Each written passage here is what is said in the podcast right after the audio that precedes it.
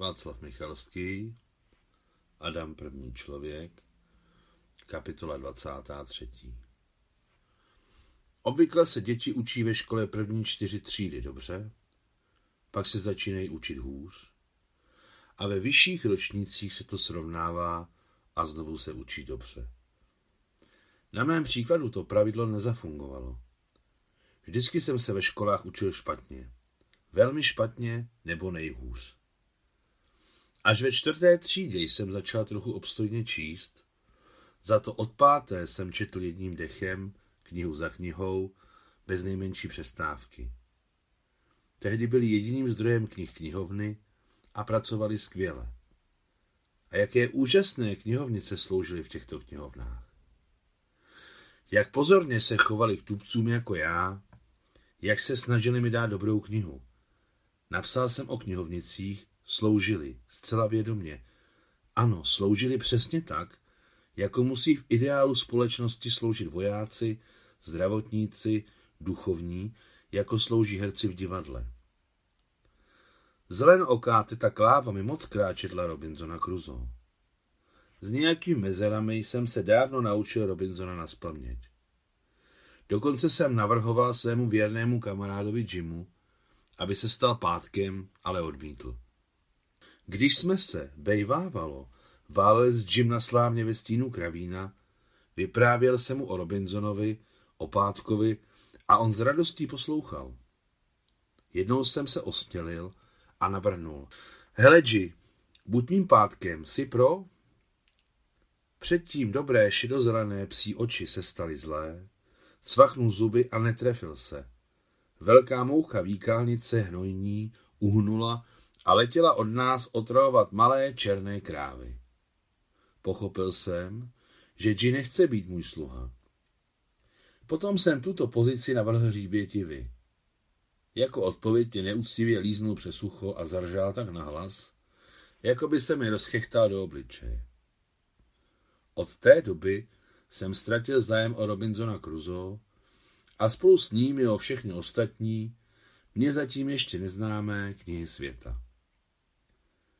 A tento zájem se neočekávaně probudil asi tak, jako se probouzí do času spící vulkán, neskrotně divoce.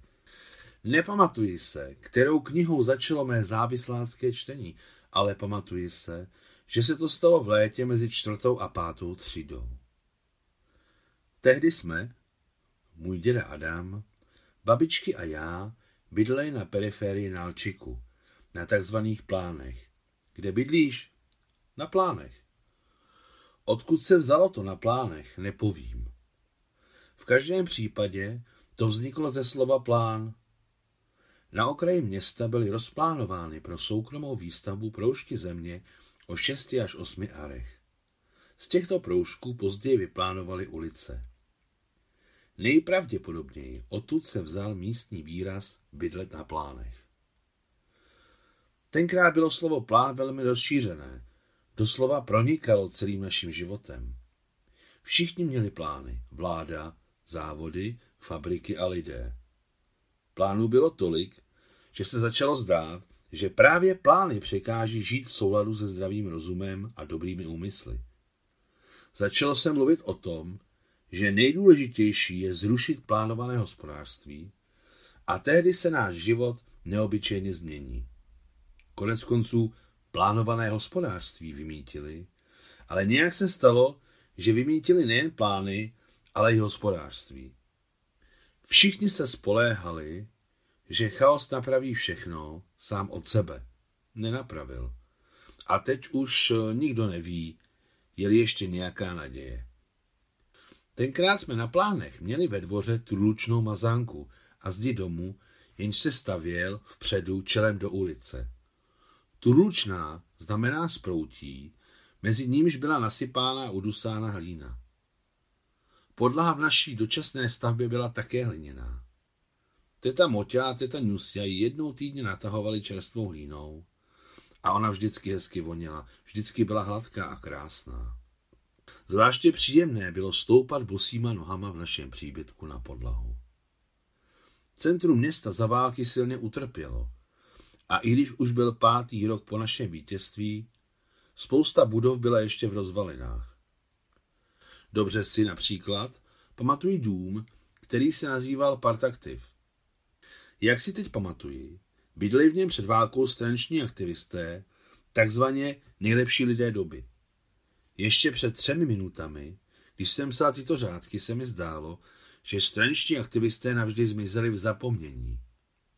Odešel jsem se do kuchyně napít čaje a tam slyším z televize aktivisté naší strany. Zase si běžel na partaktiv, zlobila se teta Nusia. To, že jsem navštívil rozvaliny, poznala velmi jednoduše, podle chodidel a taky podle kotníků, které jsem měl bílé od vápna. Stěny zničeného domu byly postaru slepené nikoli v cementovou, ale vápenou maltou.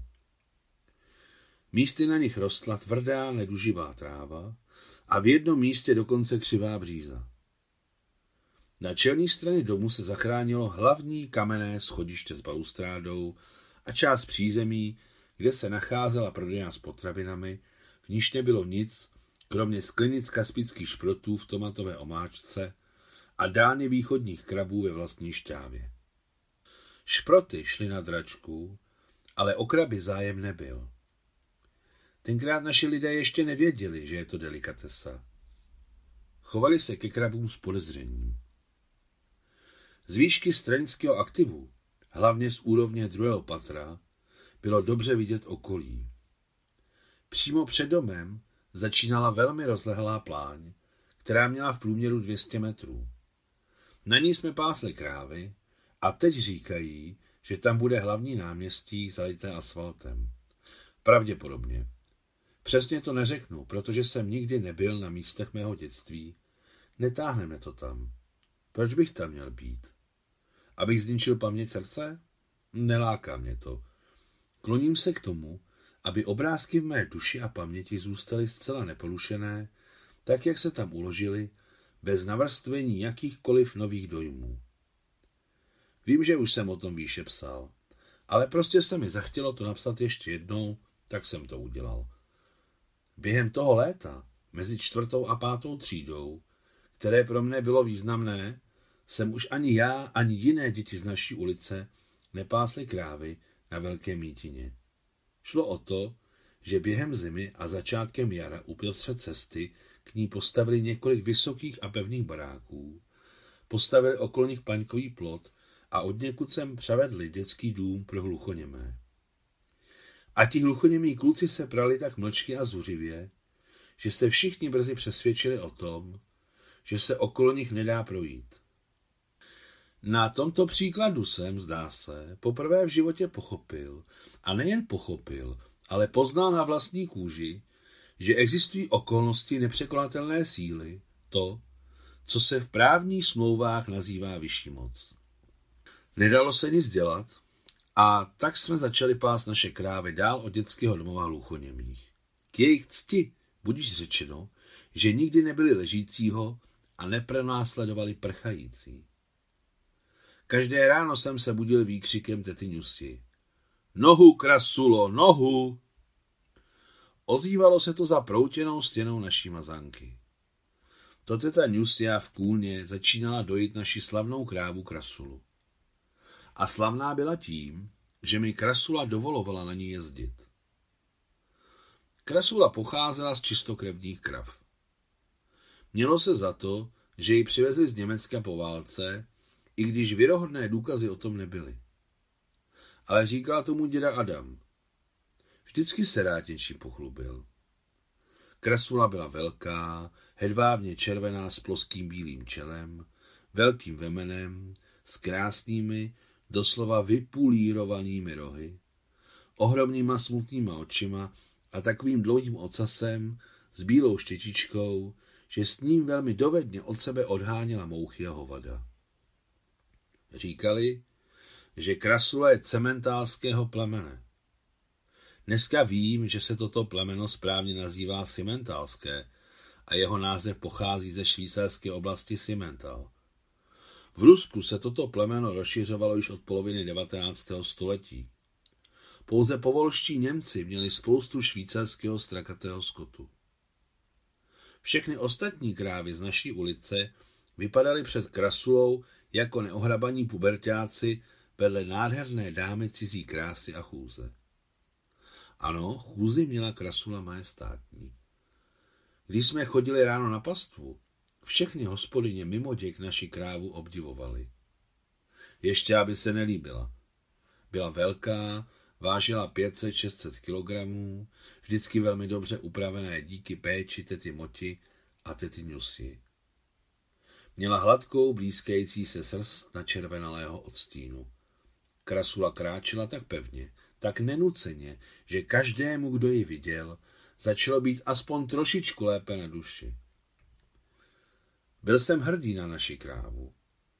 Ona se ke mně chovala schovývavě a dokonce mě nechávala na sobě jezdit. Tenkrát jsem byl velmi hubený, ale ne neduživý, ale šlachovitý a vážil jsem asi 40 kilo. Takže nosit mě na sobě nebyla pro krasulu žádná zátěž. Jezdit na ní jsem začal zcela náhodou. Jednou, když se dosyta napásla, ležela ve stínu pod akácí. Přečkávala polední žár, přežvikovala a myslela na něco svého, kravího. Náhle se mi potichonku osedlal a začali drbat kohoutek, to místo, kam se nedostával jazykem. Krasuli se očividně zalíbilo, jaký drbu kohoutek, klidně ležela a potom se zvedla a já na ní jel. Došla k dobré trávě a začala jí jíst. Jako by se nic nedělo. Jako kdybych na ní vůbec nebyl. Když ji přestalo bavit mě vozit, zastavila se, zvedla hlavu a stála jako vytesaná, dokud jsem neseskočil na zem. Od té doby to tak bylo pořád. A nikdo z nás nenarušoval zavedené pořádky. Ten den, když jsem se poprvé na Krasuli projel, mě na pastvě nahradila teta Moťa a na její hradu jsem se zapsal do knihovny a vzal si tam první knihy. Ale jaké to byly, nepamatuji se. Knihovna byla v takovém velkém a polorozbitém domě, jako stranický aktiv, jen na opačném konci naší ulice z malých soukromých chatrčí. Dříve jsem knihy nečetl, ale čtení začalo najednou samo od sebe, bez sebe menšího tlaku, a každý den se ve mně tato vášeň rozhořívala čím dál tím víc. Obvykle jsem četl, leže na břiše, na trávě. Četl jsem, až mě začal bolet krk a při čtení zapomínal na celý svět, dokonce i na krasulu, která ode mne odcházela daleko. Když jsem začal chodit do knihovny, ještě tam nebyly žádné skvělé tetičky knihovnice, které mi radili, co číst. To první léto, když jsem se rozčetl, pracovali v knihovně babička, která špatně slyšela a nemluvila, ale nahlas na mě křičela. Vem si, chlapče, co potřebuješ. Hlavně zapiš to na kartičku, jo? Bral jsem všechny po pořadě. Tímto způsobem jsem přes léto přečetl Giovanoliho Spartaka, Flobérova Salamba, Čechovovu dámu s psíčkem a dokonce brožuru archeologii. Doba prvních kovů, ale také nějakou knihu o čínské filozofii, Martina Idna od Jacka Londona a ještě spoustu dalšího absolutně neslučitelného jak navzájem, tak s úrovní mého duševního rozvoje. Po přečtení těchto různorodých knih mi v hlavě zůstala jen kroužící mlha. Nicméně skrz tuto mlhu přeci jen prosvítaly nějaké nejasné významy. Ano, ano, velmi nejasné, tajemné, ale přeci jen významy. V každém případě zájem o archeologii do mě zasela právě brožůra Epocha prvních kovů. Z níž jsem toho moc nepochopil, ale kurgany majkopských náčelníků mi zůstaly v paměti navždy. Potom, když jsem sám prováděl na kurganech vykopávky, mi brožura Epocha prvních kovů v nažloutlé měkké obálce občas sama vytanula před očima. Konec 23. kapitoly.